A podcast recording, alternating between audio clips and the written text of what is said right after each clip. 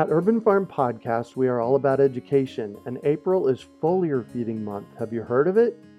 It is a super simple application of spraying liquid organic fertilizer on your trees and garden plants. The leaves, branches, and trunks are incredible at absorbing nutrients. And if your soil isn't great or your pH is off, foliar feeding is a quick and long-lasting fix to get your plants the nutrients they need. Want to learn more?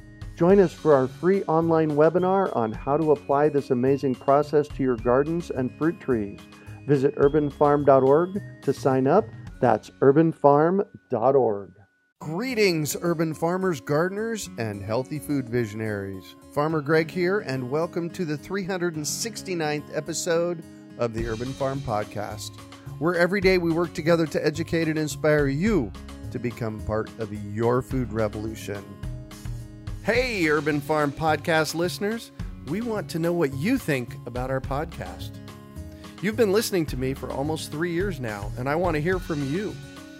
I have some very specific questions, including what you like about our podcast and where we should be going next. The important part is, I really want your opinion. I'm looking to connect with 50 listeners from no more than 10 minutes who are willing to share your thoughts. It's simple to sign up.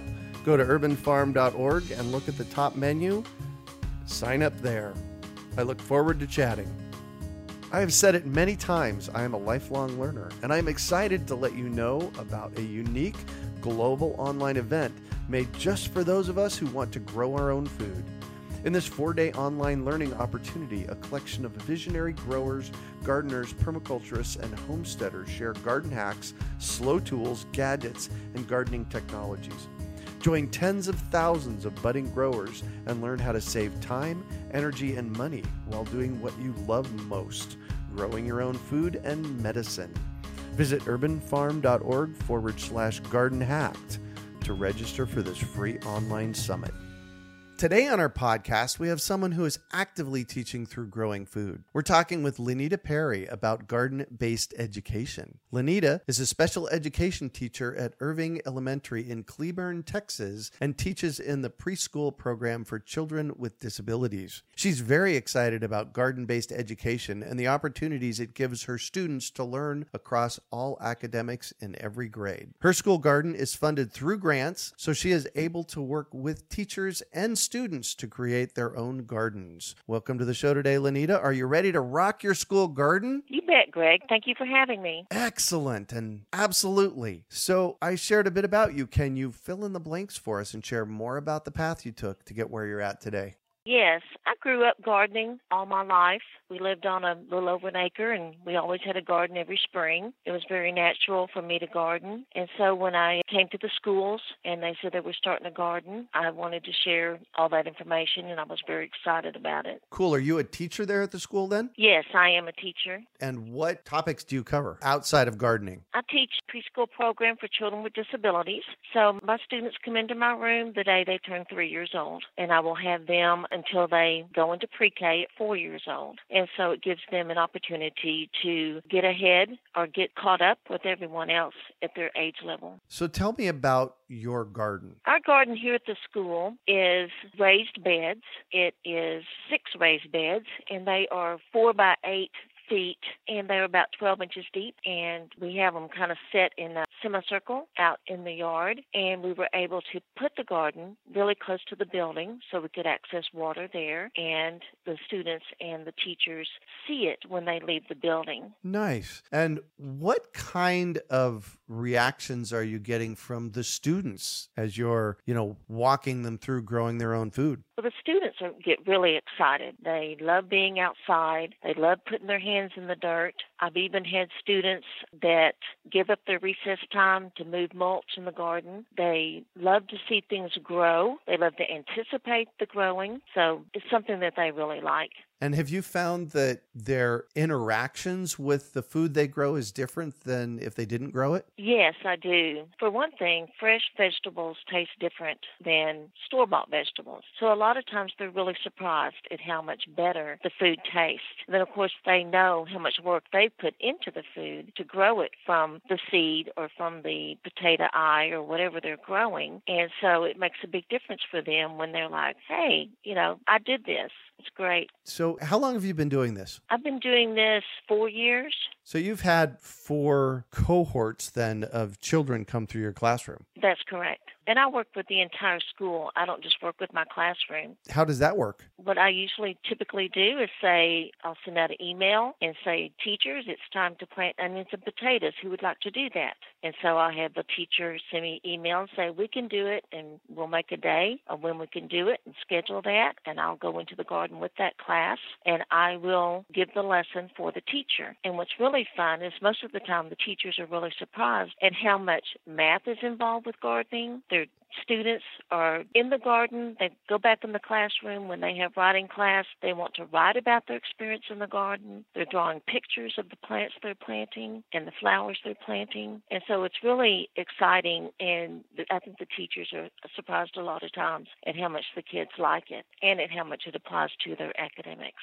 Oh, yeah. We were recently getting a construction job done here at the Urban Farm, and I was working in the front yard where I grow a lot of our food, and the guys, you know, these construction workers were in front of the house and they were talking math. You know, they had to figure out the math, how to do a project. And when you really look at all that we do, you know, the construction work that we do, when you build the garden beds, when you're planting, there's a lot of math and science involved in this. And you've obviously found that. Absolutely, yes.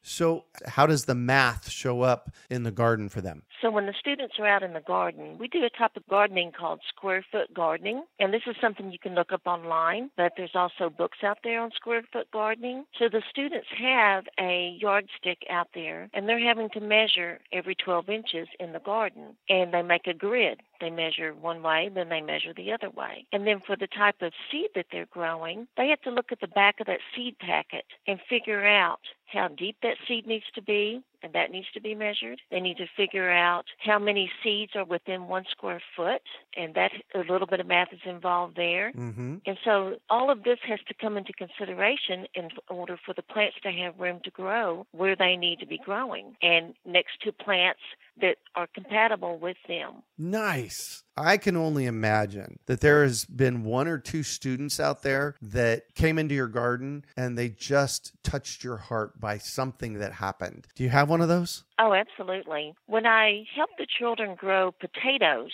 the first thing I tell them when they're sitting there in front of me is I ask them the question, did you know potatoes have eyes? And of course, they're like, oh, no. You know, they're like, whoa, I didn't know that. And depending on their age, you know, they react differently. But we have one little girl that was like, oh, wow, no, I didn't know that. So she helped plant the potatoes. We waited for them to grow. We watered them and everything. When it came to digging the potatoes, it was like finding Easter eggs for these kids. Mm. They were like, oh, well, you know, they dig and they'd find one, and they kept every bit of them, even the tiniest ones. They wouldn't throw the babies away. They kept those too. But they, just the look on their faces when they found each potato was priceless.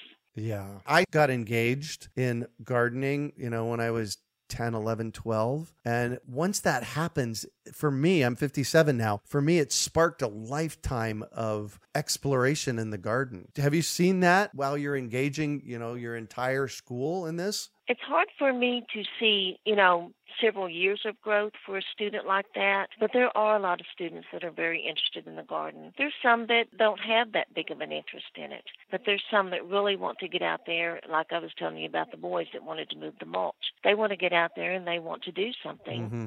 In the garden all the time. Nice. So this gardening program kind of came to you in a roundabout way. I believe it started with Lori Rose. We had her on episode 272 of the Urban Farm Podcast. Can you tell us how your garden came to be? Yes, I can. Lori Rose gave a presentation at our school trying to encourage us to have a garden at our school. And so her husband, Dallas Rose, built the garden beds, and they had them delivered. And so the both of them came on garden day. We have a planting day where we set up the whole garden and put the dirt in the beds and have planting, and each grade level comes out on a schedule. And she was very involved in helping me to set up that schedule and encouraging all of us to get out there and get in the garden. The kids are going to love it. She gave us websites of curriculum by grade level, by subject, that has actual lesson plans for the garden. And so she supplied all of that, plus she writes our grants for our gardens as well. Cool. So what kind of obstacles have you run into while implementing your gardening program there at the school? A big obstacle is scheduling, because trying to get the teachers and the students in the garden when I can go to the garden, and also weather permitting in the garden. So some of it is scheduling. Some of it's having the money to do what we need to do. And I have had some teachers purchase some things for the garden when the money hasn't come through. Other than that, having an interest in the garden, I have some teachers that have never brought their kids out to the garden, and I have some that bring theirs out 3 days a week. Mm-hmm. So striking that interest in the garden can be difficult as well. Yeah. So you haven't run into any resistance from anybody in actually getting this thing started. It's more logistical things like, where do you get seeds at? That's correct. Perfect. And what are some of the successes that you've had? So on Grandparents' Day, we had a very wet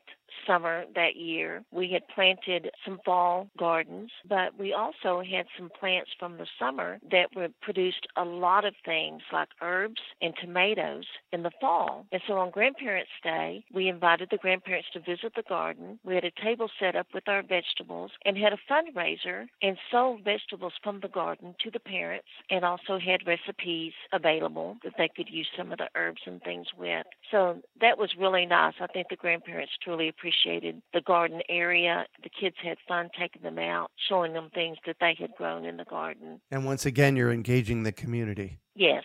I think that's a big piece of why I garden, is to engage people. Like when you have a party at a house, where do people end up? They end up in the kitchen around the food. True. I think we've just taken the party outside, don't you? Yeah, I do. What does that look like on gardening day? On gardening day, we basically have each class scheduled, each grade level scheduled to come out into the garden. And so I might have teachers ask me, well, what are we going to plant? And I will tell them not every classroom will be able to plant, because gardening is a step-by-step thing that you have to do when you're out in the garden. So the pre-K children, I can get about 12 of them around the garden, and they just bend over and kind of pull the mulch to the side to get the bed ready for new plants to go in. So that was their part, was pulling the mulch to the side. And we talked about the garden with them and things. And then the next level, or the next grade level, or several grade levels might come out and actually do the planting, and then the next grade levels might come out and do the watering. So it's a step-by-step project that everyone is able to contribute to, but they may not all get to plant in the garden. But I'll bet they all get to harvest. They do. And what's fun is, like, we planted a lot of broccoli. One of the things that we initially started the garden, we would plant like 2 or 3 plants of one vegetable, like tomatoes. Well, it's hard for all of the school to eat part of a tomato that's been grown in the garden. So what I decided to do the following fall was have 2 gardens that just had broccoli in them, and that's all they had. Mm-hmm. And then the kids harvested the broccoli, and then we set up a table in the cafeteria. We had ranch dressing. They had broccoli with their lunch. And so every student was able to try some of the broccoli from the garden. Excellent. Yes, I found that to be the best way for them to experience what they've grown and what it tastes like, and see the fruitation of what they've done. That's a big piece of it that you don't even think about until you go out and experience it. And that is, if you plant 2 or 3 broccolis, it doesn't go very far. That's exactly right. Yeah. Well, and I love that you harvested it and took it into the cafeteria and fed them. Yes, we set up a table that had had a sign on it from the garden, and, you know, the kids loved it. The teachers helped them get their vegetables and everything, and the teachers tried it. Yeah. What was the buzz like about that when it was happening? I mean, that must have been sweet. It was. It was really fun. The kids were like, wow, this is from the garden. They didn't really understand that it was going to be in there until the day. So when they came into the cafeteria, they found the vegetables that they had grown. So I have a couple of quotes from kids if you would like to hear some quotes.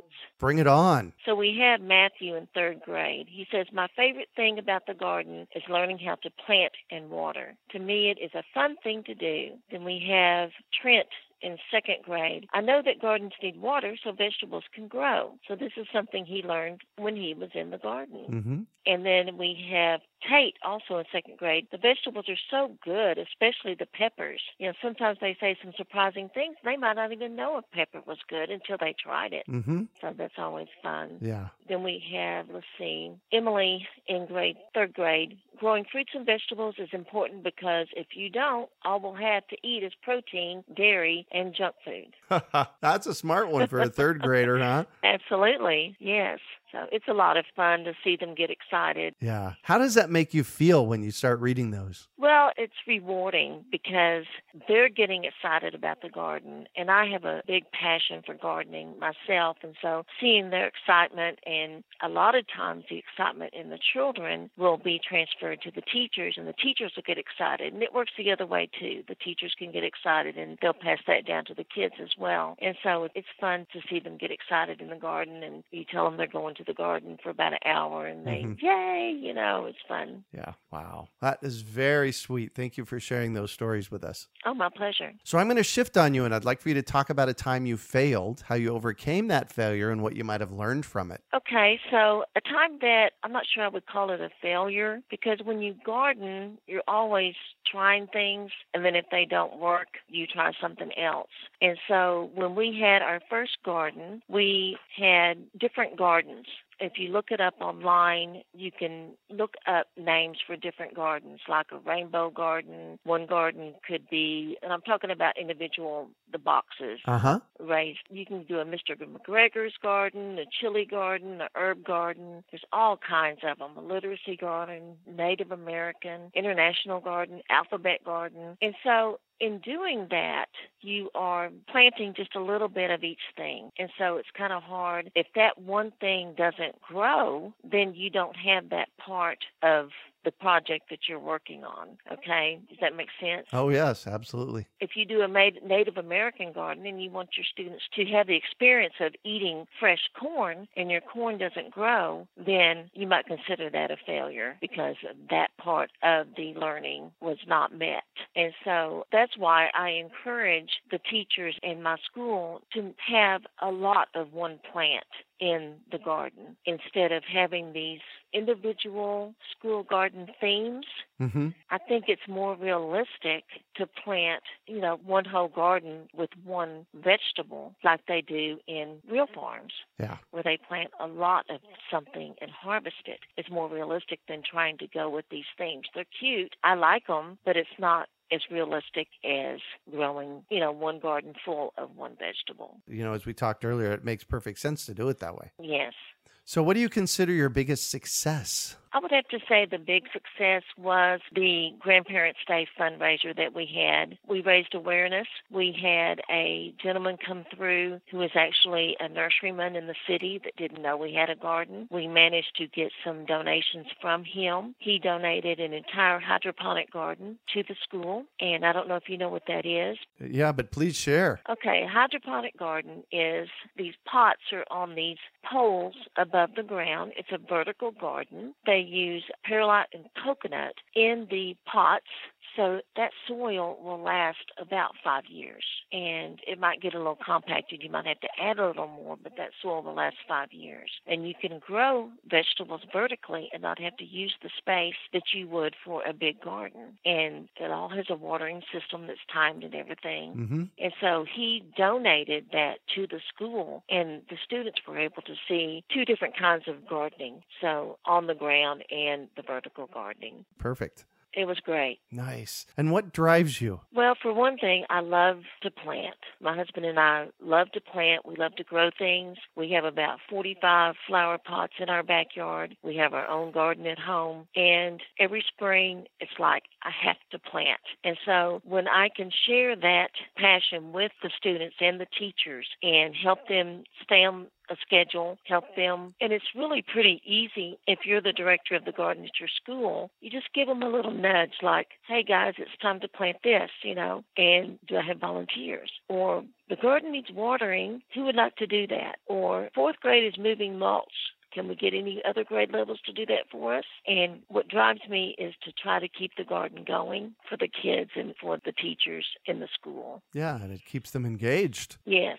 Beautiful. If you could recommend one book for our listeners, what would it be and why? Okay, so I have a book that really helped me with the square foot gardening because I did not grow up with square foot gardening. It was new to me, but this book really explains it well and simply. It's called All New Square Foot Gardening by Mel Bartholomew, and the subtitle is Grow More in Less Space, and he lays out very intricately what you need to do, and he lays it out in a simple manner to where it's easy to do for anyone. Yeah, Mel is a rock star in the growing world, and his square foot gardening method is, I think it'll go down in history as one of the best. I agree. What one final piece of advice do you have for our listeners? I would say if you are wanting to start a garden at your school, and I hope some people hearing this will want to do that, just have fun with it. Don't get too many expectations in the first garden season. Try to encourage your teachers and your students.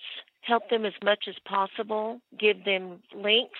Give them Google examples and help them in any way that you can. In school here, I have teachers stop me in the hall all the time asking personal questions about their gardens at home. Oh, nice. And so if they know you're a go-to person for the garden, they're going to seek your help. And just be willing, be patient, and encourage them to get out in the garden. Nice, nice. Well, thank you so much for joining us on the show today, Lanita. Well, thank you for having me, Greg. It was a lot of fun. You bet. And how can our listeners get a hold of you? I have an email. It's Lanita, Lanita, Jean, Jean, 22 at gmail.com. Perfect. You can find show notes from today's podcast at urbanfarm.org/Lanita. We are your urban farming resource. You can find our podcast on iTunes, Google Play, Stitcher, and iHeartRadio. Also visit urbanfarm.org to find articles, podcasts, webinars, courses, and more. Well, that's it for today. Thanks for joining us on the Urban Farm Podcast. Hey, Urban Farm Podcast listeners. We want to know what you think about our podcast. You've been listening to me for almost 3 years now, and I want to hear from you. I have some very specific questions, including what you like about our podcast and where we should be going next. The important part is, I really want your opinion. I'm looking to connect with 50 listeners from no more than 10 minutes who are willing to share your thoughts. It's simple to sign up. Go to urbanfarm.org and look at the top menu. Sign up there. I look forward to chatting. I have said it many times, I am a lifelong learner, and I'm excited to let you know about a unique global online event made just for those of us who want to grow our own food. In this 4-day online learning opportunity, we hope you enjoyed today's episode of the Urban Farm Podcast. Remember to listen for tips, advice, and resources to help you on your journey with gardening technologies. You can find us on the web at urbanfarm.org or send us an email to podcast@urbanfarm.org. In the words of Vincent van Gogh, great things are done by a series of small things brought together. Visit urbanfarm.org/garden hack to register for this free online summit.